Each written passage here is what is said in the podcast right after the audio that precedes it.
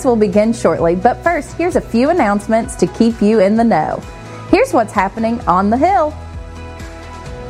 Our first worship night of the year is this Sunday at 6 p.m. This will be a night filled with music, singing, prayer, and corporate worship to our God. There's no child programming for this event, but will be a time for the whole family to come and worship together. We want all that are willing and able to help us keep our church looking beautiful. So we have a church cleanup day planned for March the 9th. Be looking for more information about this in our e news email. Easter will be here before we know it, and we hope you will plan to celebrate our risen Savior. In the coming weeks, we want you to help us promote this holy week, and to do so, we will offer some invitation cards and flyers to help spread the word. Here are the service times for Easter week. If you're visiting in person today for the first time, please let us know. We want to connect with you, and we make it easy to do so by visiting our I'm New wall located in the lobby. We even have a gift for you. The phrase you'll hear us say every week is Let's go love God, love people, and watch Him change the world.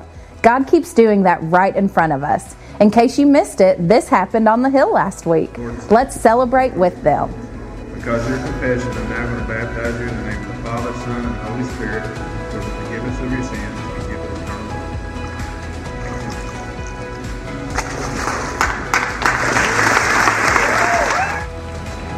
Hey,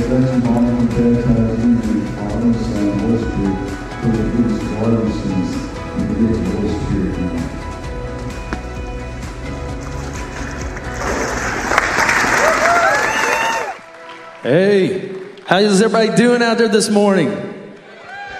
I hear an echo. Thank you for being here. As you're standing to your feet, uh, we just want to welcome you in. If this is your first time being here, thank you for choosing Shelby Christian Church. And I also want to remind you tonight at 6 p.m., we're having our first worship night of the year. So if you want to come and just, you know, listen to the music, if you want to sing, if you want to praise the Lord, if you want to pray, whatever it is, we want you to be here tonight at 6 p.m. Um, but we're just going to invite the Lord into this place today. I don't, I don't know how your week's been. I don't know how your month's been or your year's been, but if it's been like me, you just need a little bit of something today because um, just, just real quick, I have been a little ill over the last month or so, and I found myself not being able to sing.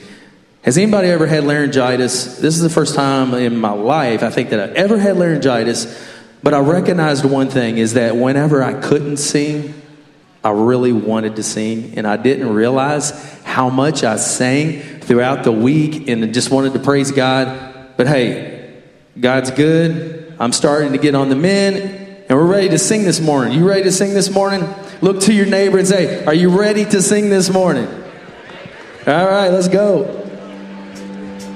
Come on, put your hands together.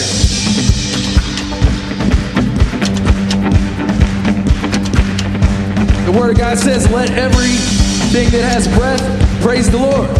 That's what we're going to do this morning. Yeah.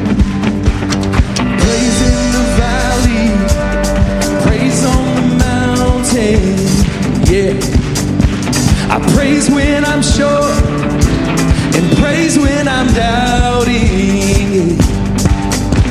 I praise when I'm outnumbered and praise when surrounded.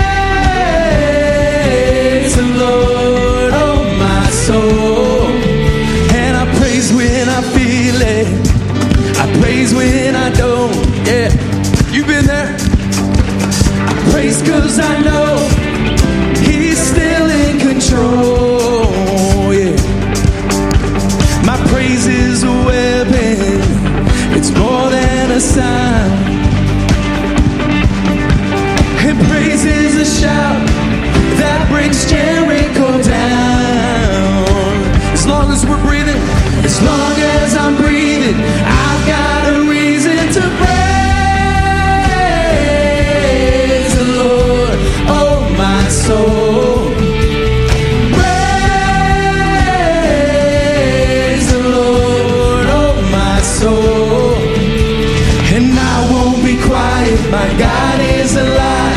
How could I keep it inside? Praise the Lord, oh my soul. Come on, get those hands again. Yeah. Come on, let the devil hear it this morning. Cause you're worthy, Lord. In the valleys, on the mountains you're still sovereign, God. And I praise cause you're sovereign. Praise cause you reign. Praise cause you rose and defeated the grave. I praise cause you're faithful. Praise cause you're true. Praise cause there's nobody greater than you. I praise cause you're sovereign. Praise cause you reign. Praise cause you rose and defeated the grave. I praise cause you're faithful. Praise cause you're true.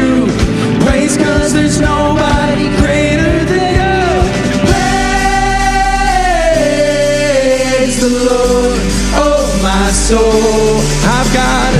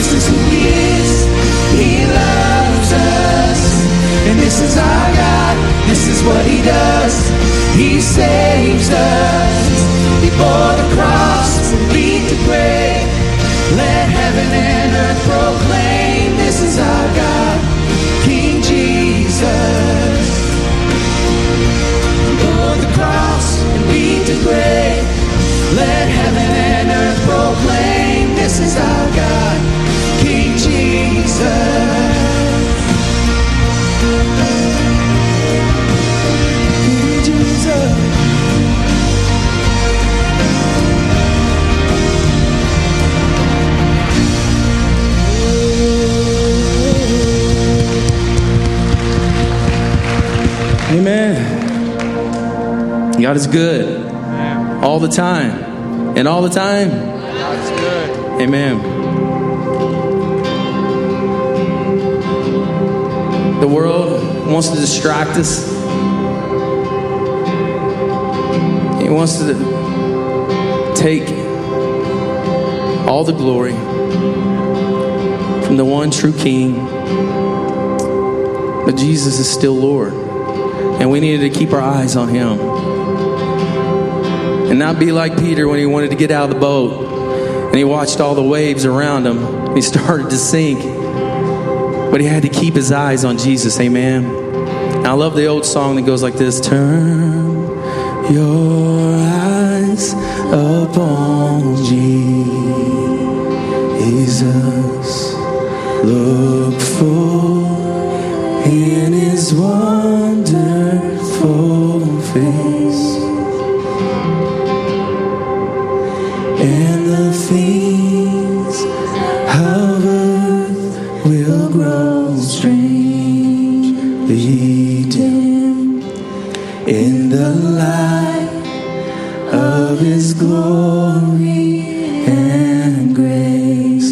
Turn your eye.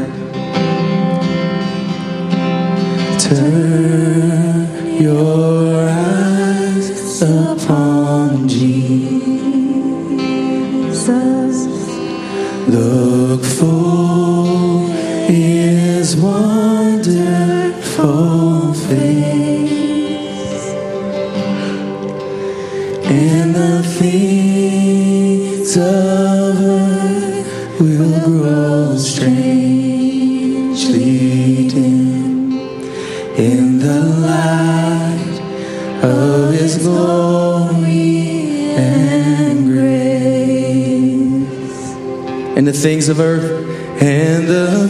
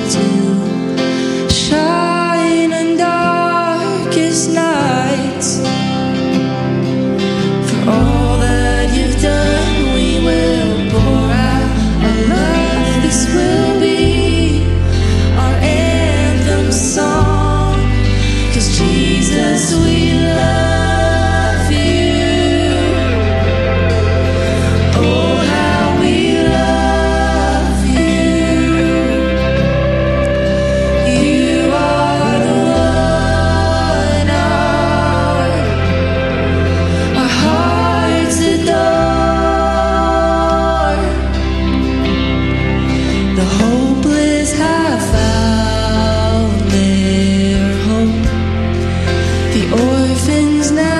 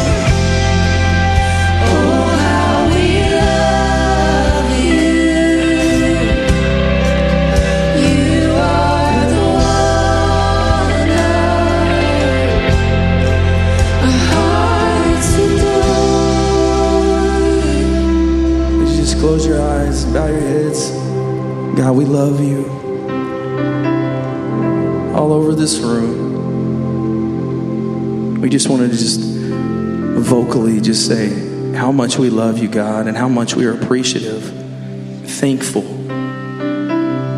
what you're doing, for the things that, Lord, that you are creating and bringing life to, the things that in our lives that we have to crucify and get rid of, God. Thank you for allowing us to see that with the eyes that you give us spiritually, Lord. Thank you, Lord, for doing an amazing work today, God. Thank you for the word. Thank you, Lord. It's in Jesus' name we pray. And everyone said, Amen. Be seated. Well, good morning, church.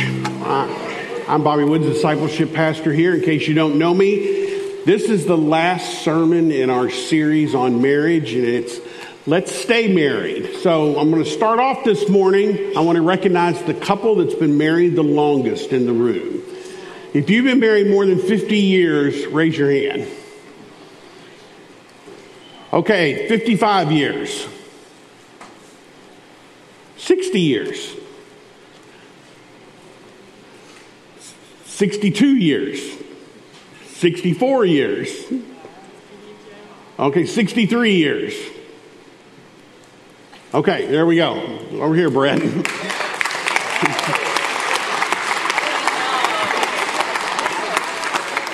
I got another one over here, 63. 63 also. You're lucky I got more than one gift card.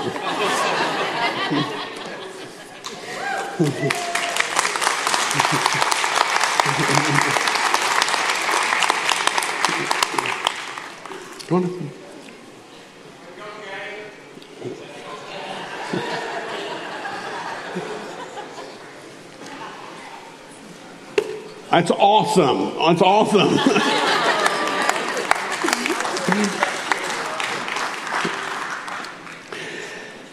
Attending a wedding for the first time, a little girl whispered to her mother, Why is the bride wearing white? Her mother said, Because white is the color of happiness, and today is the happiest day of her life.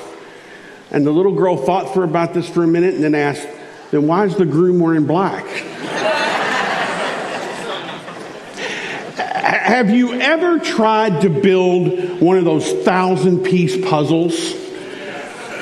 And what do you do? You usually take and you try and find all the end pieces first. So you can make the round part. And then you just try and find any piece that goes together. I once put a 1,000 piece puzzle together that was nothing but white. It took almost forever. The problem is, my people would just give up on something like that. And this is because when it puts, comes to putting puzzles together, it's much easier to start than to finish. Many tasks in life are like that. It's easier to start a marathon than it is to cross the finish line. It's easier to get a mortgage than it is to pay one off, right? And this principle is especially true for marriage. Marriages are relatively easy to start, but very difficult to finish. The sad fact is that many brides and grooms treat their marriages like we treat jigsaw puzzles. I mean, they lay out the border pieces, they work very hard to make their ceremony right. They spend a fortune on beautiful flowers and great music and fabulous dresses and tucks. And they find a nice home and enjoy the fun of furnishing it and setting up housekeeping. But as the months and the years go by, and as the task of marriage becomes more and more puzzling, they give up. They never finish what they started. They never complete the beautiful, lifelong picture of love God intended their marriages to be. And because of this, as you no doubt know, the statistics on the Institute of Marriage don't look very good these days. We live in a nation where 60% of new marriages end in divorce. Did you know in Florida you can actually do a drive through divorce? How convenient. Now, why is this so? Why do so many brides and grooms give up on their marriages? The first thing is, I think people go into marriage with unrealistic expectations. For example, they expect their marriage to make them happy. Now, for some reason, this is like a universally accepted notion that a quick wall, walk down the center aisle will usher a person into the halls of human happiness and bliss when in reality it might or it might not. Marriage does not ensure happiness. A man walked into a mental institution one day and was taking a tour. And the tour guide took him by a man who was in his cell and he's just beating his head against the padded walls. He kept saying, Julia, how could you do it? Julia, how could you do it? The guide explained that the man was in love with Julia, and when Julia jilted him, he couldn't handle it. And then he went on down the hall and he came to another cell, and there's another man beating his head against the wall, and he's saying, Julia, Julia, how could this happen? Julia, Julia. Visitor said, Well, who's he? The guide explained, Well, he's the man that married Julia. Marriage is not the secret to happiness in life. In fact, it's selfish to go into marriage for that purpose. We should marry with the idea that our goal is to make our future house, I mean, spouse happy. Number two, we must learn to think of marriage as a permanent relationship. Now, this may seem pretty obvious tenet for making marriage last, but you see, many people in our culture no longer look at marriage that way. 60 years ago in America, divorce was considered a tragedy. It was an embarrassment. Divorced people would do anything to avoid their talking about their marital status. But today, many people readily, almost proudly admit that they've been divorced not just once or twice, but three or four times. Charles Swindoll tells of seeing a sign in a Hollywood jeweler window that said, We rent wedding rings. Now, I want you to understand that I'm not preaching at those of you that have been divorced. I'm not trying to rub salt into your wounds. And I hope you know that God can, can and will forgive any sin or failure and help us start a new life. No, I'm trying to talk to you this morning who have been married or believe that one day you might get married because it is you who must realize that one of the greatest causes of today's high divorce rate is that couples enter it thinking it's only temporary. In fact, the whole concept of establishing a permanent bond between a husband and wife is quickly becoming a foreign thought. Till death do us part, unfortunately, is just a mere for verbal formality to many newlyweds. More and more, it's being interpreted till disagreements do us part, till interests do us part. And this has to stop because no marriage can last if there is always the option of quitting when things get tough. We're starting this morning by looking at Genesis chapter 2. So the Lord God caused the man to fall into a deep sleep. And while the man slept, the Lord God took out one of the man's ribs and closed up the opening. Then the Lord God made a woman from the rib and he brought her to man. At last! The man exclaimed. This one is bone from my bone and flesh from my flesh. She will be called woman because she was taken from man. And this explains why a man leaves his father and mother and is joined to his wife. The two are united into one.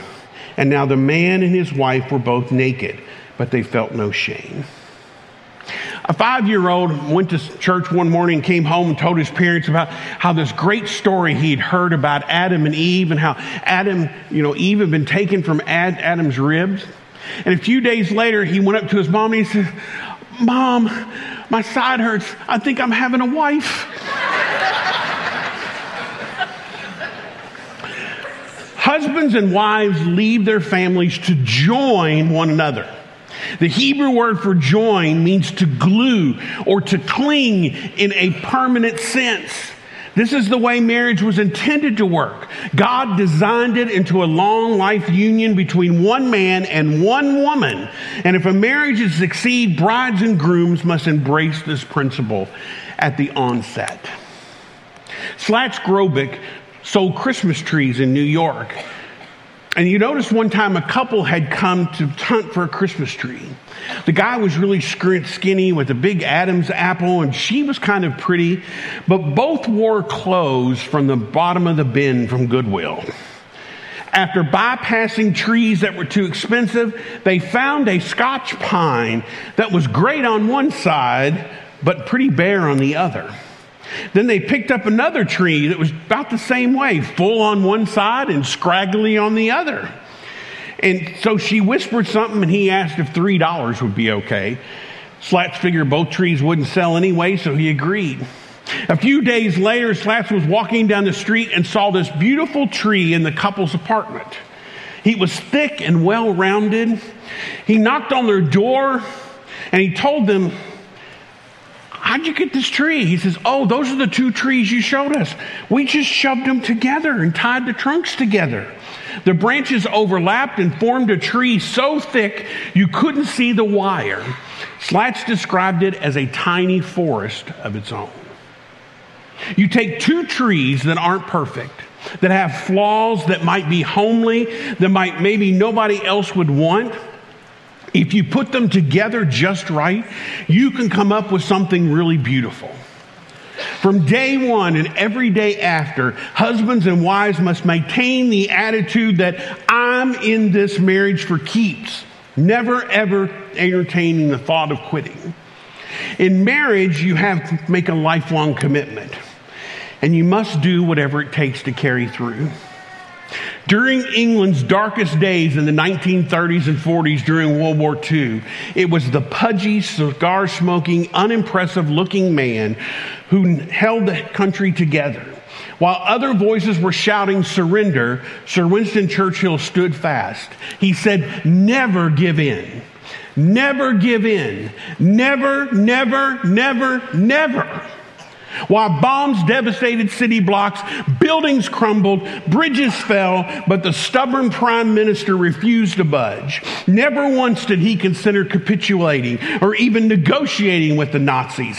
He ordered on this rather simple rule of thumb when it came to winning a war. Wars are not won by evacuations and surrender. And he was right. Surrendering should not be an option if you plan to win a war or if you plan to succeed in marriage. I agree with an attorney. He said there are two processes that should never be started prematurely embalming and divorce. Number three, we need to correct each other with humility. Blessed are the meek, for they shall inherit the earth. Now, how my wife responds to my sins has a disappropriate effect on how I see myself and my own sin, and vice versa. As spouses, we sit at a critical, sensitive, and sometimes painful window into each other's souls. The question is how we will handle that burden and privilege. Jesus tells us in Matthew 7 why do you see the speck that is in your brother's eye, but do not notice the log that is in your own eye? Or how can you say to your brother, Let me take the speck out of your eye when there is the log in your own eye? You hypocrite. First take the log out of your own eye, then you will clearly see to take the speck out of your brother's eye how different our marriages would be if we simply and consistently implemented these verses. The longer we stare at any given speck, months, years, even decades, the harder it can become to see our own logs. In the vulnerability of marriage, it is all the more important to confront and to correct each other with humility with a patient awareness of our own failures and in a resilient hopefulness for change and growth. A husband and a wife were one day fussing. They really got at it. So the wife suggested that they write down their complaints on a piece of paper, then show the other person exactly how they felt. She thought it might cut down on their fight. So the husband agreed. He got the paper, she got the pencils, and they both sat down and started writing. They both wrote furiously for a little while. The husband would pause, look at his right wife, and then would write some more. The wife would pause, look at her husband, and then write some more. The husband paused again, looked at his wife with an even angrier look on his face, and he wrote down some more. The wife did the same, and she put her pencil down. But her husband was still writing.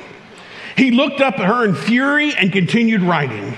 He kept writing. Then he wrote some more. Then he even wrote more. And the wife was getting furious because she was covered on one side of her piece of paper and her husband was finishing up the second page. He kept looking up at her and coming up with more to write. Every time he looked up, something new would come and he'd write some more. His wife was in pain and agony. She was clenching her fists, and tears of anger were welling up in her eyes. But finally, her husband finished and put down his pencil.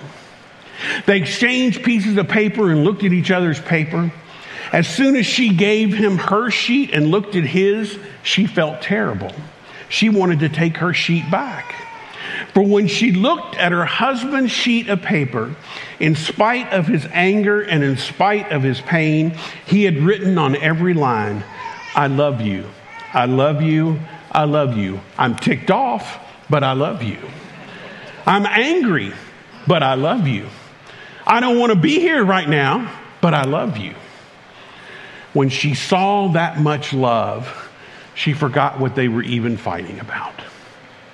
When you and I love each other like that, that kind of love can cover a multitude of sins. Number four might seem a little obvious. Don't murder each other. Jesus said, Blessed are the peacemakers, for they shall become sons of God.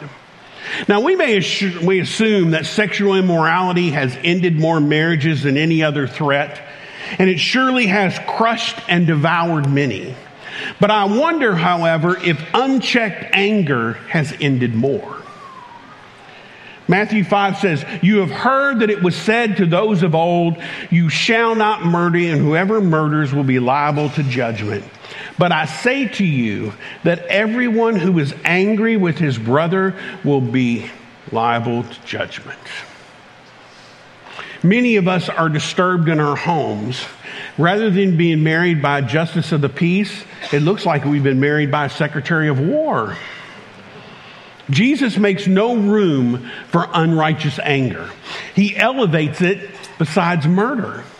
And yet, how often have we made room for it in our homes? How often have we felt justified while our hurt feelings burned hot within us? And how often have we responded to unrighteous anger with more unrighteous anger?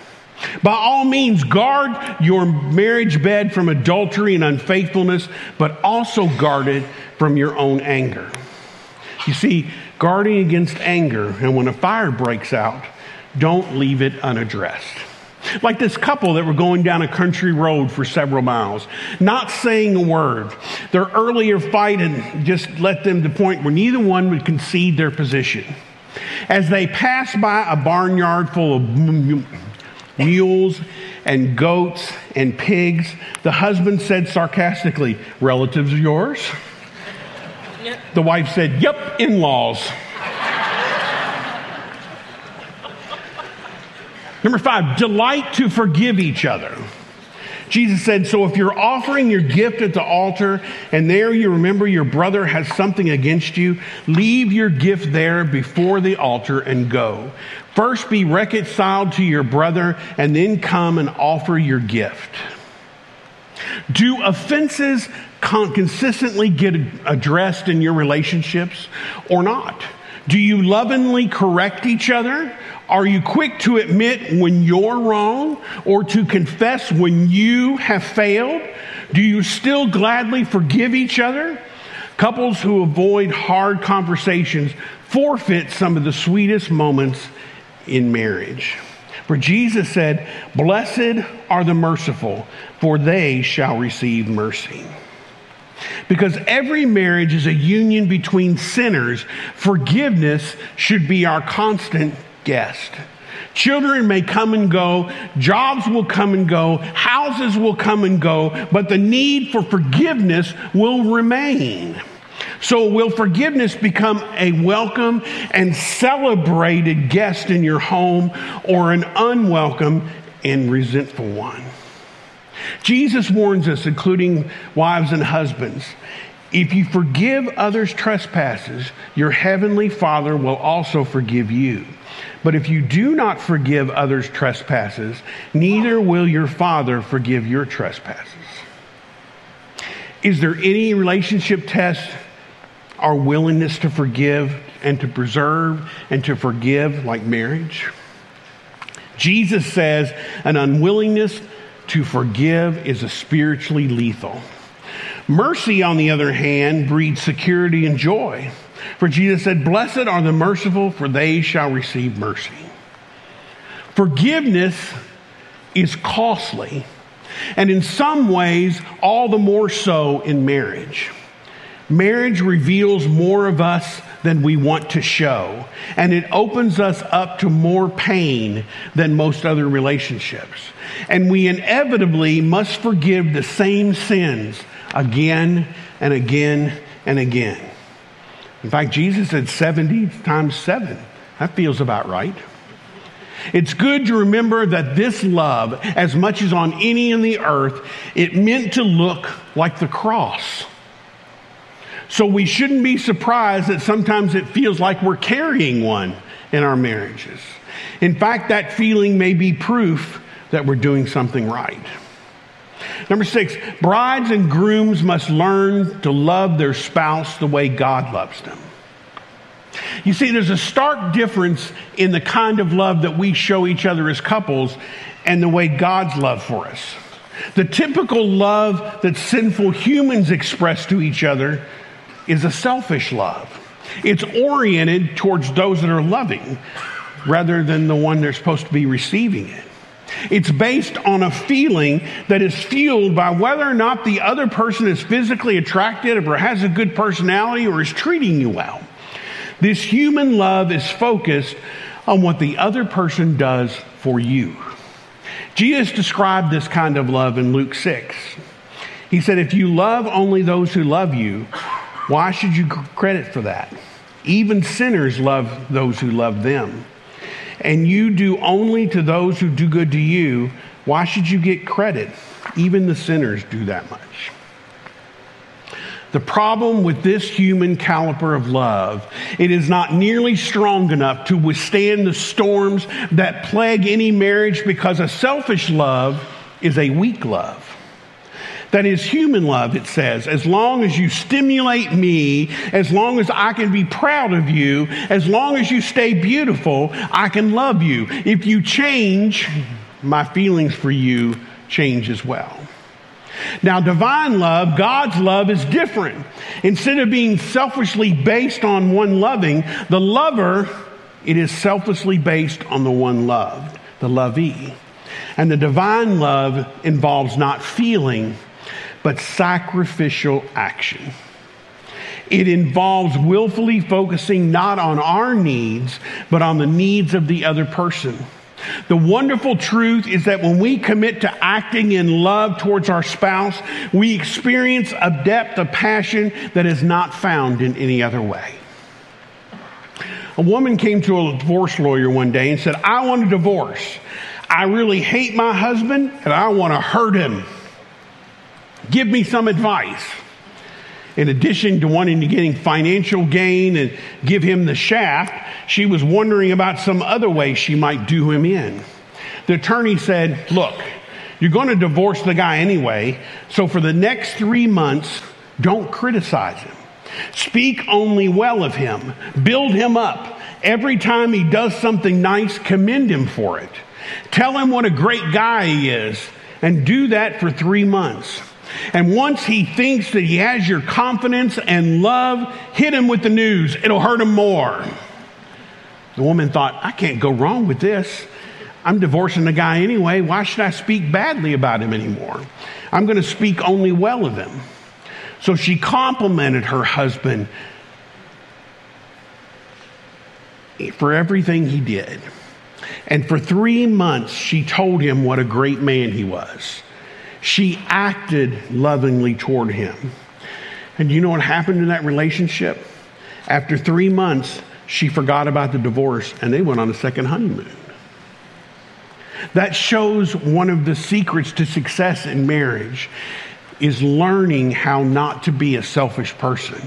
Learning to be spouse centered instead of self centered. And when both husband and wife obey scripture and submit to each other, in center focused, a beautiful relationship that is mutually beneficial to both is nourished. Now, you must understand the other centered way of living is something that's not possible to maintain unless you tap into the supernatural power of God. In his book, Marriage After God's Own Heart, David Clarke says, On your own marriage is impossible it's not really, really difficult, not just a tremendous challenge, it's impossible. Marriage is a never ending series of conflicts, misunderstandings, and mind boggling misconnections. He said, but now for the good news. Marriage is the one human relationship with the most potential for intimacy. Even with all our differences, marriage can work beautifully when we keep God at the center of our relationship. A little boy told his father in Sunday school class he had learned about the time Jesus went to the wedding and made water into wine. And his dad asked him, Well, what did you learn from that story? The boy thought for a moment and answered, I guess if you're going to have a wedding, make sure Jesus is there. That's good advice, isn't it? You see, a marriage in which God is part is more likely to be a lifelong one because spouses know that it is God's teaching. If a husband and wife each have a growing relationship with God, then they know the importance of valuing one another more highly than they value themselves, and they play by the same set of rules. So take care where you build your home. Matthew 7 says, Everyone then who hears these words of mine and does them will be like a wise man who built his house on the rock. You notice most of the voices, most of the verses we've used this morning have come from the Sermon on the Mount. And so, after preaching and teaching on anger and lust and anxiety and integrity and vengeance and forgiveness and giving and fasting and praying and more, Jesus closes with a vivid picture of two kinds of homes one built upon sand and the other built upon rock. Lives and marriages built on sand will fail. Lives and marriages built on the rock will stand for better or worse, for richer, for purer, in sickness and in health. In other words, whatever may come. For he said, The rain fell the floods came, the winds blew and beat on that house, and it did not fall because it had been founded on the rock. So, what's it mean to have a marriage on, built on the rock? It means to build our marriages on obedience to Jesus.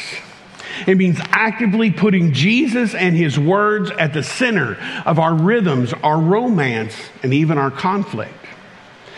Are we still looking for creative ways to draw him further into our marriages? Maybe reading the Bible together, praying together, worshiping together, thanking him together, just enjoying Jesus together. Every marriage learns quickly that it takes a special spirit filled intentionality to keep from drifting off the rock.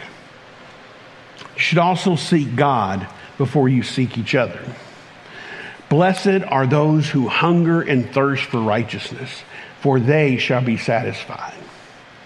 You want the real key to happy and health, happy marriages? The real key, whether you are year one, year seven, uh, year 60 something, is to pursue something before and above marriage, to pursue someone before and above your spouse. Blessed are the husbands and wives who hunger and thirst for righteousness, for they will be faithful and hopeful and satisfied. You see, marriage was never meant to be a duet, it was meant to be a holy trio between a man and a woman who love each other and the God whom they both serve. That is the way God set it up. He is to be the glue that holds every home together. And David said, Unless the Lord builds the house, they labor in vain who build it. A husband and wife who leave God out of their relationship never really truly understands what love is between the two of them in a family where both the husband and wife are both believers, where they read the Bible together and pray together, where they attend church together, in homes where God is real, there is a uniting force and a strengthening force which is absent in marriages where God is ignored. Brian Harbour says this The greatest single cause of difficulty in the home today is a lack of spiritual concern. Either purposely or inadvertently, we leave God out of our marriages.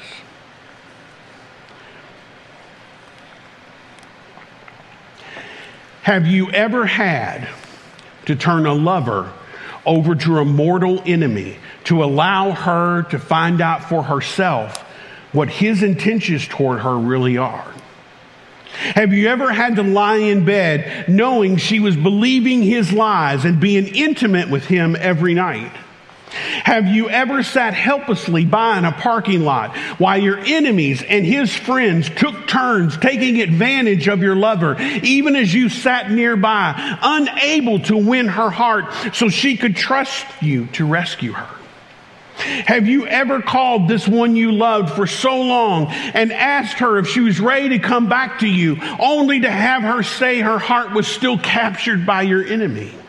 Have you ever watched your lover's beauty slowly diminish and fade in the haze of alcohol and drugs and occult practices and infant sacrifice until she is no longer recognizable in body or soul? Have you ever loved on so much that you even sent your only son to talk to her about your love for her, knowing that she would kill him? All this and more God has endured, yet he never stopped loving you. You see, the church is the bride of Christ. And in spite of all the sin we continue to pile up, he never stops loving us. Today, you may realize that the tough times you have been going through with your spouse are because this statement applies to you. Are you leaving God out of your marriage? Are you leaving God out of your marriage? Do you spend time every day praying together, reading the Bible together? Worshiping once a week together? Are you leaving God out of your marriage? I would ask the worship team to go ahead and come out. If that's true, then you may need to respond to your spouse this morning and tell them, I want to finish what we started. I want to grow old with you in our marriage, I want to experience the blessing God intended for it to be. I want God to be central in our relationship. Or you may be an individual who realizes that you have left God out of your own life personally. In these next few moments, we're going to move. If you want to experience true wholeness, if so, I'm going to invite you to come down this morning. If your marriage is in trouble, and you would not believe the amount of couples in our church that have marriages that are in trouble this morning, this should be a time that you two together should come. You should come and ask God to come back into your marriage to help you to do all these things we've talked about this morning. We're here to try and help you, and I pray that you listen. If this morning you don't have Jesus Christ in your heart, then you don't even understand half of what I'm saying this morning. And I pray this would be a time that you would move and come and get to know who Jesus is. All over the room, we have communion stations and offering boxes there to give your tithes and offerings. And what I ask this morning is whatever God is laying upon your heart this morning, I pray that you go and you move and do what He calls. Let's stand together.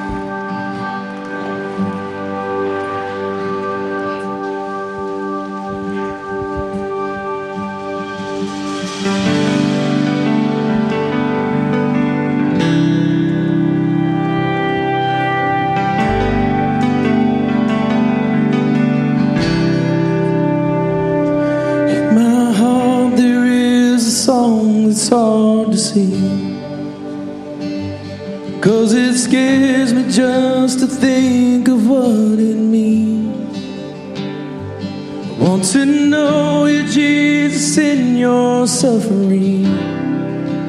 Take me deeper.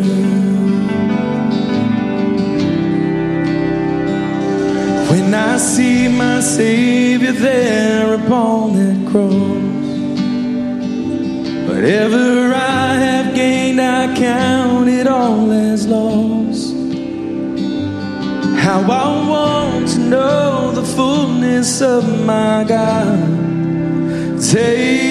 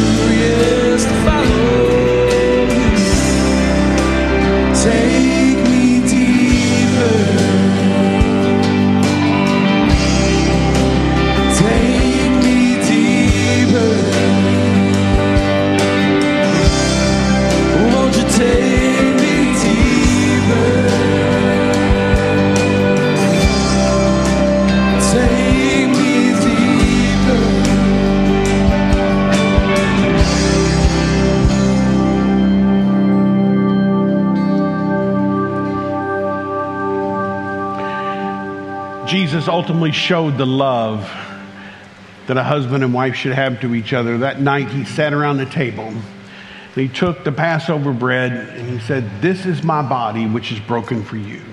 So, as often as we eat of it, remember him.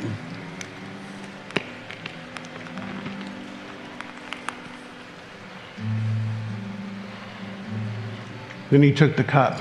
He said, This is the covenant, the new covenant which is poured out for you. So as often as we drink of it, remember him. Hope you thought it was good to be in the house of the Lord this morning. Amen. Awesome worship from the worship team. Um, the only parting thought I want to leave you with today is if you've been married, let's say more than eight or nine years, then I really need you. I need more people that can be stand alongside other couples that are still struggling or they're just getting married. If you could just spend one evening a month having dinner with another couple, then please tell me because I really need more and more mentors to help with some of these couples. I've got more people that need to be mentored than I have mentors to mentor them. So please pray about that. Give it some thought. One night a month is all it would take. Well, hope y'all have a good night. Go love God, go love people, and watch Him change the world. Have a great day.